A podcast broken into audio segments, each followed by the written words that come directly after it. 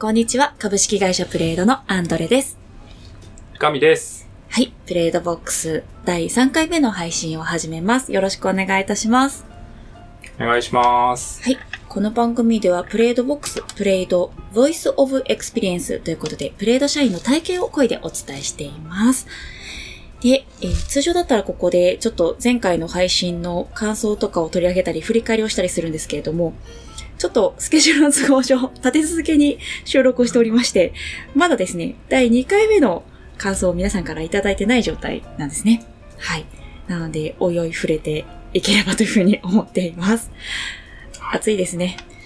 とか、天気の話を入れてみる。はい。これが、ね。多分公開される頃には、本州も梅雨入りしてるんじゃないかなと思うので、そんなちょっとうつうつとした気分の中で明るい気持ちになるような話題をお届けできればなっていうふうに思っています。はい。いいですね。いいですか？雑談を無理やり挟んだ感 はい、今思いついてちょっと入れてしまいました。はい。はいえっ、と、引き続きなんですけれども、えーこの番組ではツイッターのハッシュタグで、えー感想や今後話してほしいテーマとか、こういう人を呼んでほしいっていうリクエストを募集しています。ハッシュタグは、ハッシュタグプレイドボックス、ハッシュタグ PLAIDVOX で募集しています。どうぞお気軽に投稿していただければと思います。ということで、早速なんですけれども、今日はですね、お呼びしているのは、えー先日メジャーアップデートを発表したんですけれども、カルテ4アップという、まあ一つの機能がありまして、まあちょうど2周年を迎えた、えー一つの機能なんですけれども、この、えーカルテ4アップの事業責任者兼プロダクトマネージャーである棚橋を呼んでみました。えー普段はターナーって呼ばれてます。で、えーまあ、話してもらう内容としては、プレードにおける新規事業立ち上げの体験とか、あとはまあ、ちょっと私たちの中の印象としては、フェーズによって組織のあり方を結構柔軟に変えていったようなイメージがあったので、その点も深く聞いていければいいなというふうに考えております。というわけで、タナさんよろしくお願いします。はい、よろしくお願いします。棚橋です。あの、軽く、やっぱり今までのキャリアだったりとか、まあ、プレートに入ってからやってきたこと、やっていることっていうのを紹介してもらえればと思います。はい。えっと、僕はプレード入社して3年ちょっと経ったところなんですけれども、もともと最初は楽天に入って5年ぐらい、えっと、ウェブだったりアプリのサービスの企画とか、マーケティングとか、あ新規事業の立ち上げやってきて、その後ビズリーチで2年ほど、それも新規事業の立ち上げを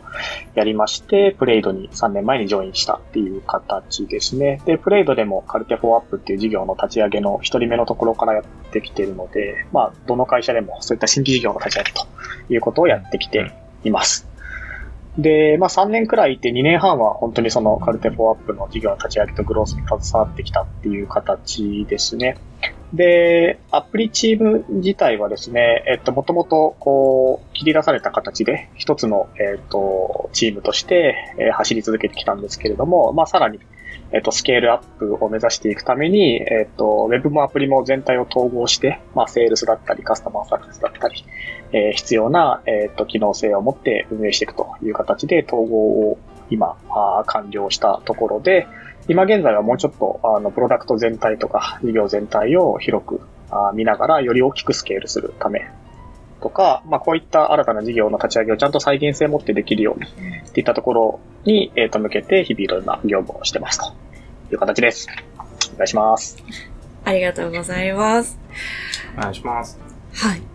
今まで新規事業立ち上げばかりやってきたということで、早速なんですけど、そうですね、カルテ4アップの、まあ、立ち上げの経緯みたいな最初のところで聞かせてもらってもいいですか？はい、そうですね。僕入社した時、まあ、ウェブ接客カルテっていう形で、まあ、ウェブの領域のみで、あの、事業展開を当時していて、でも、ウェブで使っていただいているお客さんから、アプリでも同じように、あの、パーソナライズされたコミュニケーションできないのとか、ユーザーをもっと知るための機能、アプリでも提供してもらえないのみたいな話はちょこちょこ出ていて、で、僕自身も入社して半年ぐらいは、あの、まあ、セールスだったり、カスタマーサクセスだったり、幅広い業務をしながら、いろんなお客さんと喋ってみたりとか、あちょっとマーケットを調べてみたりとかする中で、えっと、そのネイティブアプリっていう領域においても、ものすごくやっぱりカルテって可能性があるなっていうのを、もうどんどんどんどん自分のこう考えが深まっていって思い始めて、で、ちょうどそのタイミングで、あの、弊社だと喋り場っていう場があって、えっ、と、代表の倉橋とか、当時 CTO だった柴山とかと、あの、ワンオンワンだったり、ワンオンツーオンワンで話すときあるんですけど、まあ、そこで話をしてみたら、あ、いいんじゃないの？面白そうだから一回やってみたらっていう形で、えっ、と、そこから動き出したっていう感じですね。なんで最初は一人で、あの、そういった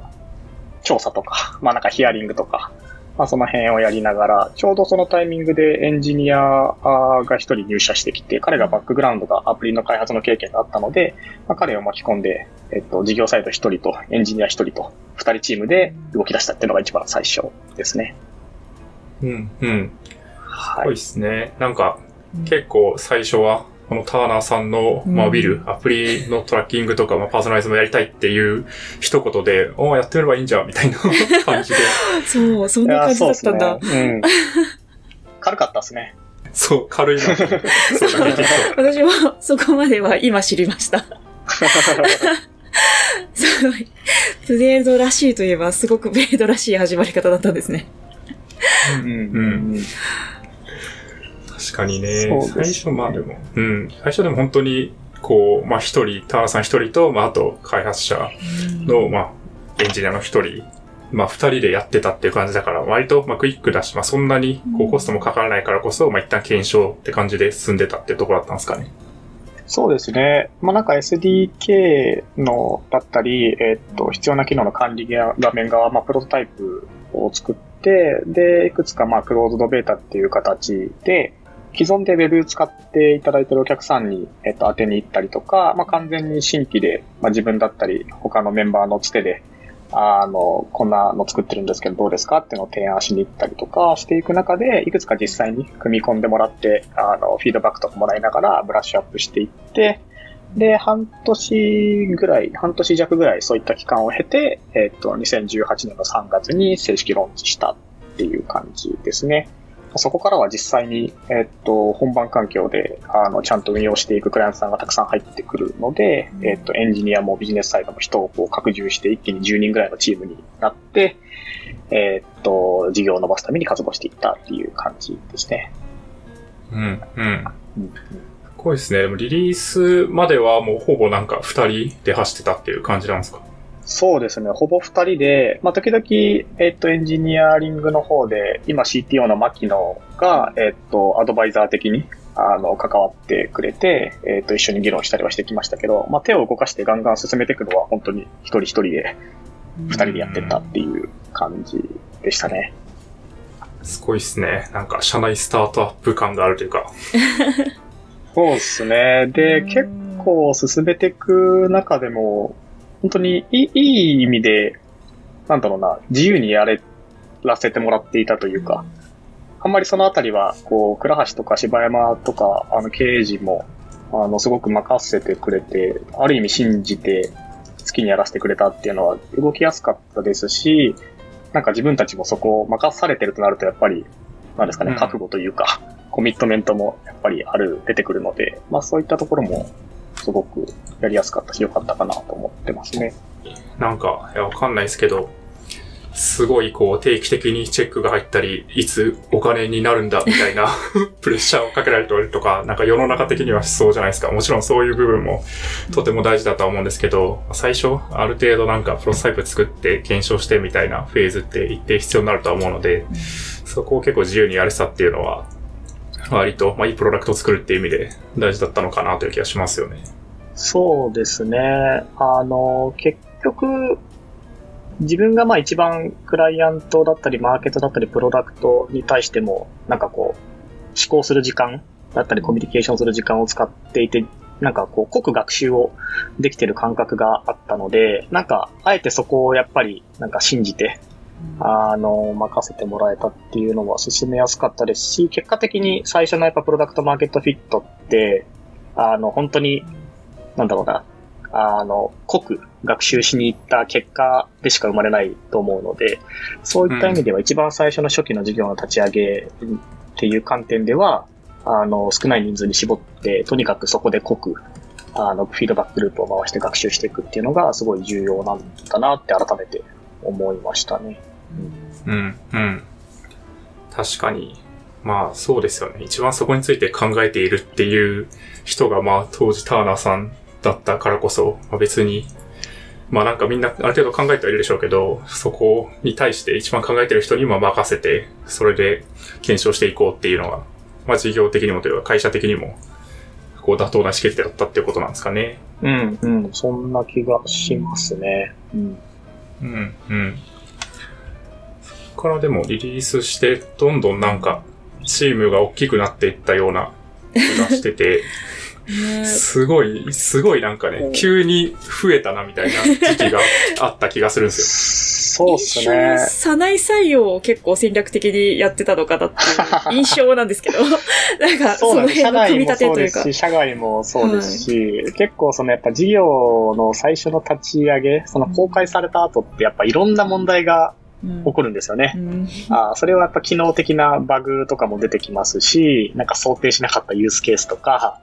使い方とか、なんかいろんなものが、いろ、それぞれのフェーズというか、まあ、セールスだったり、オンボーディングだったり、カスタマーサクセスだったり、プロダクト自体だったりで出てきて、結構こう、日々、カオスっていう状態に、えーなるので、まあ、そういう状態の中で、ちゃんとこう、主体的にガンガン自分で考えて走り続けて、どんどん良くしていけるみたいな、あの、メンバーをこう、ギュッと、社内、社外から集めて、えー初期のこう、立ち上げの数ヶ月を走り切るっていうのを、は結構考えてやりましたね。はい。なるほど。確かになんかどんどんこう吸い込まれていくイメージがあって、なんか、いやまあ社外からね、取ってるケースとか、まあこう、知り合いをね、ある種口説いたりみたいなケースもあったのかもしれないですけど、なんか社内でも一部こう、アプリの事業にこう、ある種コンバートしていくとか、寄せていくみたいな意思決定もあった気がしてて、なんかその辺で、ある種圧力とか、なんか問題とかなかったんですか？いや、すごい、ずるいよってのはすごい言われましたね、何人かから。なんでそんな連れてくのみたいな。まあもちろん、もちろんいろんなところでそれぞれね、人が必要な中で、くださいって言って、ある意味巻き込んでっていったりする部分もあったので、まあでもそれって、なんだろうな、僕自身は当たり前というか、その、事業をこう立ち上げる、成長していくにあたって、それを実現の角度を上げるためにそういったチームを作る。で、必要な人を巻き込んでいくって、まあ立ち上げのフェーズにおいても、その後もそうですけど、まああるべき質があったかなと思ってるので、もちろん、その、なぜその人が必要なのかっていうのは、自分の中でも考えてロジックは持っていた上で話をしているし、なんかそこは、な、なんですかね。あの、自分たちが事業を立ち上げる。で、それによって世の中にこう、大きなインパクトを出していくっていう過程の中で、まあ必要な手段だったかなっていうふうには思ってますね。うんはい。確かに確かに。そうっすね。まあなんか、ともすると、そのチームとか部署とかに自分の、なんだろうな、仕事とかを最適化しがちだったり、まあ自分のチームが良ければいいみたいな思考になりやすいですけど、まあ結局、なんか会社としてのミッションがあって、そのために必要だっていうふうに、まあちゃんと説得ができれば、じゃあここの、こっちに人、この人行った方がいいよね、みたいなうん話はまあ当然だよねって話ですよね。そうですね。まあ、むしろ説得できなかったら多分巻き込めてないはずなので、巻き込めて人が来てるってことはまあ説得できてるっていう ことかなって、確かにすごい自己中心的かもしれないですけど。なるほ結果結果から逆算する。でも確かに、結果的にこれだけたくさんの人が巻き込まれているということは、そういうことなんですね。え、ねなんかこれ、はいあれだったらカットしてほしいんですけど、断られたことはないんですか？巻き込もうとして。あんまり、おまあ、全部覚えてるわけじゃないですけど、あんまりないような気がしますね。はい。なんかやっぱり、その、最初の、それぞれのフェーズで、やっぱいろんな問題がこう、顕在化してくるので、うん。なんかそれに合わせて、えっと、ここを解決できるような人がいるなっていうふうにか、欲しいなっていうふうに思って、えっと、巻き込みに行ってたっていう感じで、ある意味そこってすごくなんか課題があって明確にこうこういう人が欲しいっていうのがあって、ある意味獲得に行ってるというか、うんあの巻き込みに行ってるので、うんなんかそんなに断られることもなかったようなうん気がしてます。うん、うん。はい。ターナーさんからこうちゃんとマッチしてる上でオファーしてるわけですもんね。そうですね、そうですね。いや、僕がこれ一方的にそう思ってるだけかもしれないですけどね。僕の記憶では。もしかしたら嫌々だったかもしれないですけど、わかんないですね。でもそういう意味で言うと結構チャレンジングなというか、人が多いからこそ実現できたかもしれないですね。そうですね、うん。課題が明確にあってっていう状態で入ってくれる人たちなんで。あとは結構やっぱりそのカオスな立ち上げの状況って、あの、面白いと思う人はすごい面白いと思うと思うん。ですよ。あの、日々いろんな問題があって、結構自分の役割も本当に線を引かずに、もう本当に自分で広げていって、どんどん問題を解決していって前に進んでいくって、好きな人はやっぱ好き、僕はそうなんですけど、好きな人は好きだと思うので、なんかそういう意味ではそこに対してこう、なんだろうな、モチベーションがあってやりたいと思う人が来てくれて、まあその結果すごくいいチームになっていったのかなっていうふうには思いますね。うん、うん。うん、確かに。あと、まあそもそも結構前提として、なんかプレイドという会社自体がそんなになんかポジションで人を取らないというか、うん、まあなんかこう、いい人、一緒に働きたいとか、新しい可能性を持たせてくれる人を取って、で、その人に合ったポジションを作ったり、まあ、あるいはそんなに、まあ、部署みたいなのでガチガチに固まってるよりは、なんか役割を超えて人がどんどん動いていくような、まあ、組織文化みたいなところも、まあ、一定あるような気がするので、なんかその辺も、そういう動きのやりやすさに関わってきたのかもしれないですね。そうですね。それはすごくあると思いますね。うん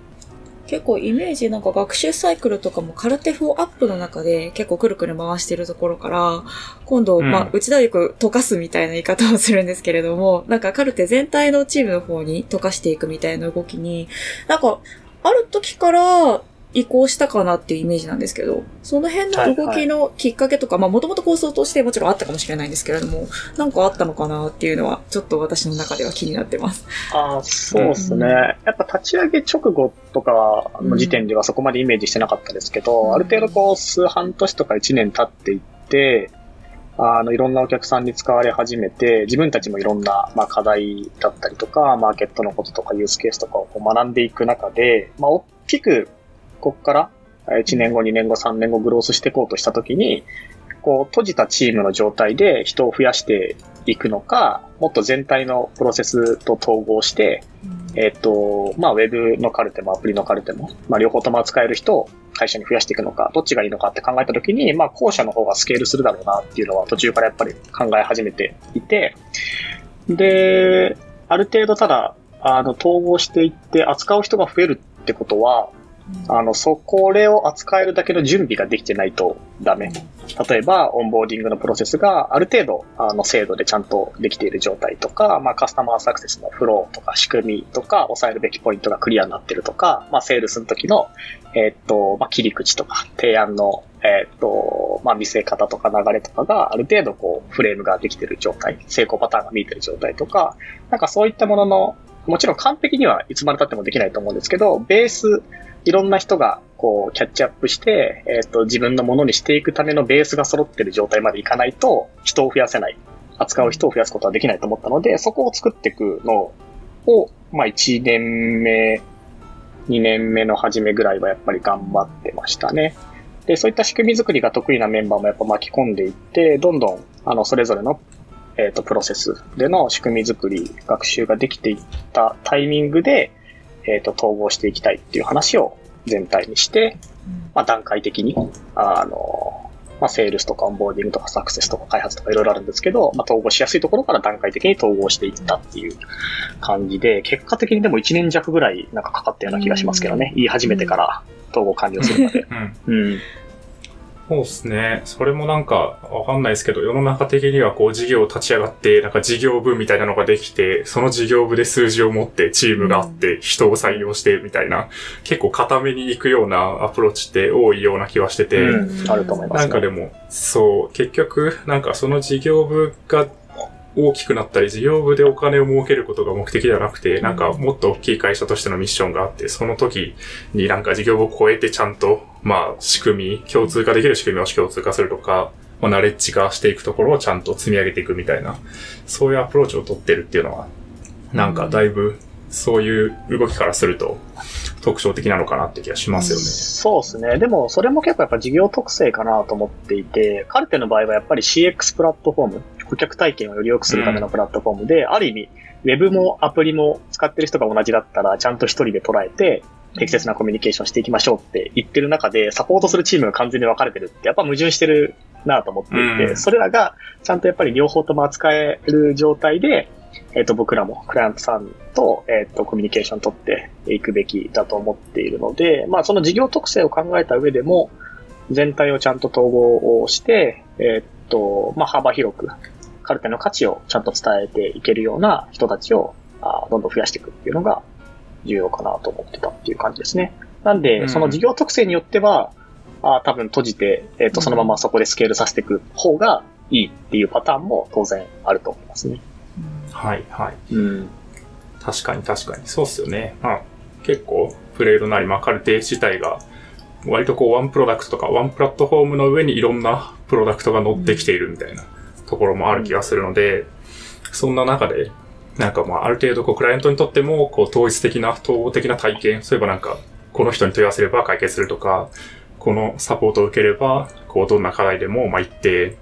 なんかうまく解消できるとか、そういうのを考えていくと、まあ、組織も溶かした方がいいねっていう判断に、まあ、自然となっていったってことですよね。うん、うん、そうですね。うん、うん。なるほど。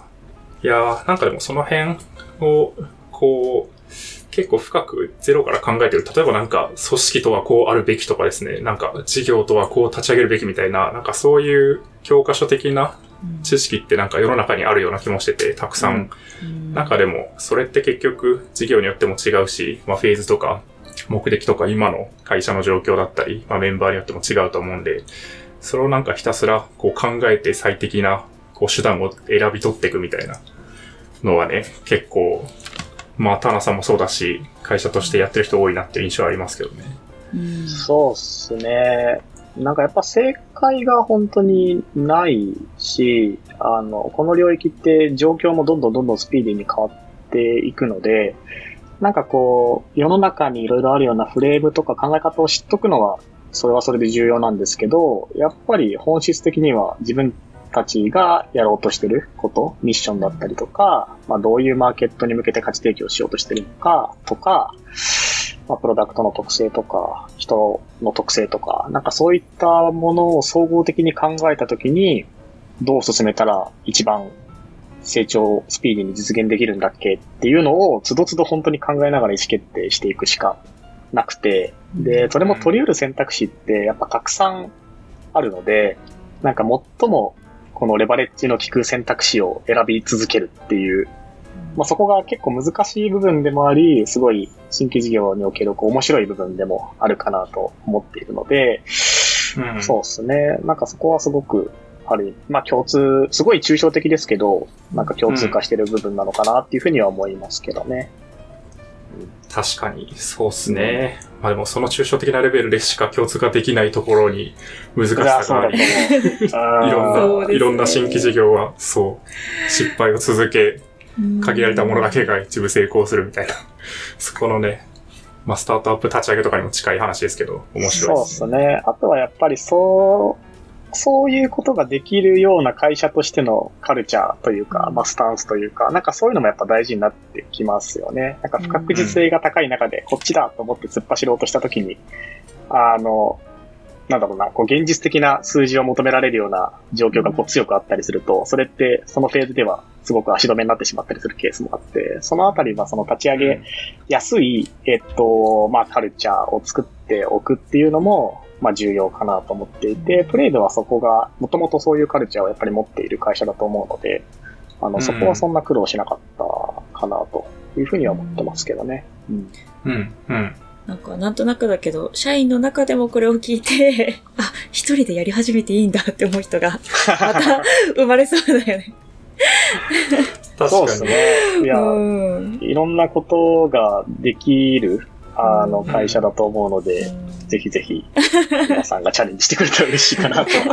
思いますけどね。まあ、ともあれね、厳しいこともたくさん、それはもちろんあると思うので。うん、そうですね。そうですね。確かに、確かに。はい。すごい、いい、まとまった感が出たので。そうですね。なんかね、すごい、あの、満満足したんですけど、僕は。そうですか他に話したいことありますか？なんでしょうね。なんか、面白さとか、まあ、とかは結構語っていただいてるんですけど、逆になんか、覚悟的なものを、ちゃんと、そうですね。もし話、してみてでも、それは、そうっすね。あの、ありますね。要は、こう、任せてもらって自分が一番、なんだろう、まあ考えて行動してっていうことにある意味コミットするので、うまくいかなかった時も、それはそれで、やっぱり自分に一番責任がある状態になるし、うん。で、さっき言ったみたいな、こう、人を巻き込んでいく時には、えっと、ある意味、まあ、外から採用するっていうのは、あープラスですけど、中から取ってくるって、えっと、他のリソースを取ることにもなるので、そこをもやっぱり覚悟を持って、えっと、やらないといけないところ。で、うん。なんでそこは結構、なんですかね、僕は結構そういうことやってきてるので、そんな苦に感じないんですけど、なんかプレッシャーがもちろんある部分ではあると思っているので、なんかそのあたりはもう責任を取ると決めて、突っ走るって決めてやるっていううん。感じだと思いますけどね。確かに。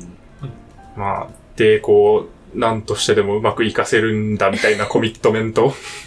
そうもちろんねそうですね。それが難しいって話はあるんですけど、まあコミット、そこにコミットするっていう、まあ覚悟みたいなところはね、ないと。まあ、それがないと結構人を巻き込みづらかったりもするでしょうし、まあ逆に巻き込んだ分、ちゃんと責任を持っていく、コミットしていくみたいなところはね。あとは、新規事業って、そのもちろん100%成功するわけじゃなくて、成功する確率の方が圧倒的に低いので、ある意味コミットメント持ってやり続けてもうまくいかないケースってあると思っていて、まあそういう時にはちゃんとそのうまくいかなかった、なぜなのかっていうのを考えた上でやめるっていうのも一つの大きな決断。まあカルテの アプリ、カルテフォアップについては別にやめてなくて、このまま成長していくところを目指してるので、当てはまらないんですけど、なんかそういうケースもいっぱいあるだろうなっていう気がする。それをこう、んん会社のカルチャーとして、あの、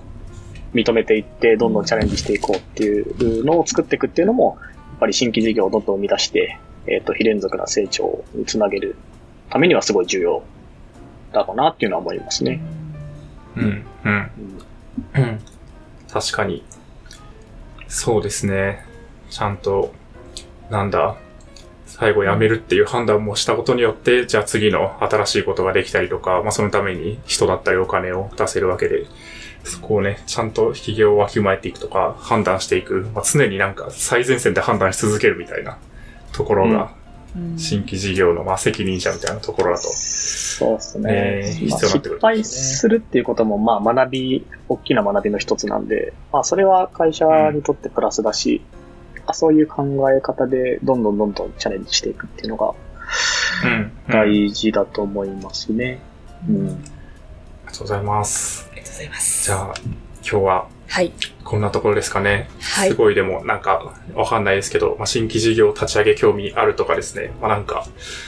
こう、チームってどうやって作っていけばとか、組織ってどう考えればみたいな人の参考にまあなるようなエピソードになったような気がするので、なんかね、いろいろツイッターとかでも反応欲しいですね。そうですね。欲しいですね。はい。ぜひ。はい。そうですね。ということで、その流れで言うとですね、はい。えープレードボックスでは、えー、ツイッターで感想、今後話してほしいテーマなどを募集しております。えーハッシュタグ、プレイドボックス、ハッシュタグ、PLAIDVOX で、えーお寄せいただければと思いますので、気軽に、えー投稿してもらえればと思います。まあ、僕とかね、アンドレさんもきっといいねをしに行くと思います。はい。はい。はい。では、プレイドボックス第3回目の配信でしたね。ありがとうございました。ありがとうございましたありがとうございました。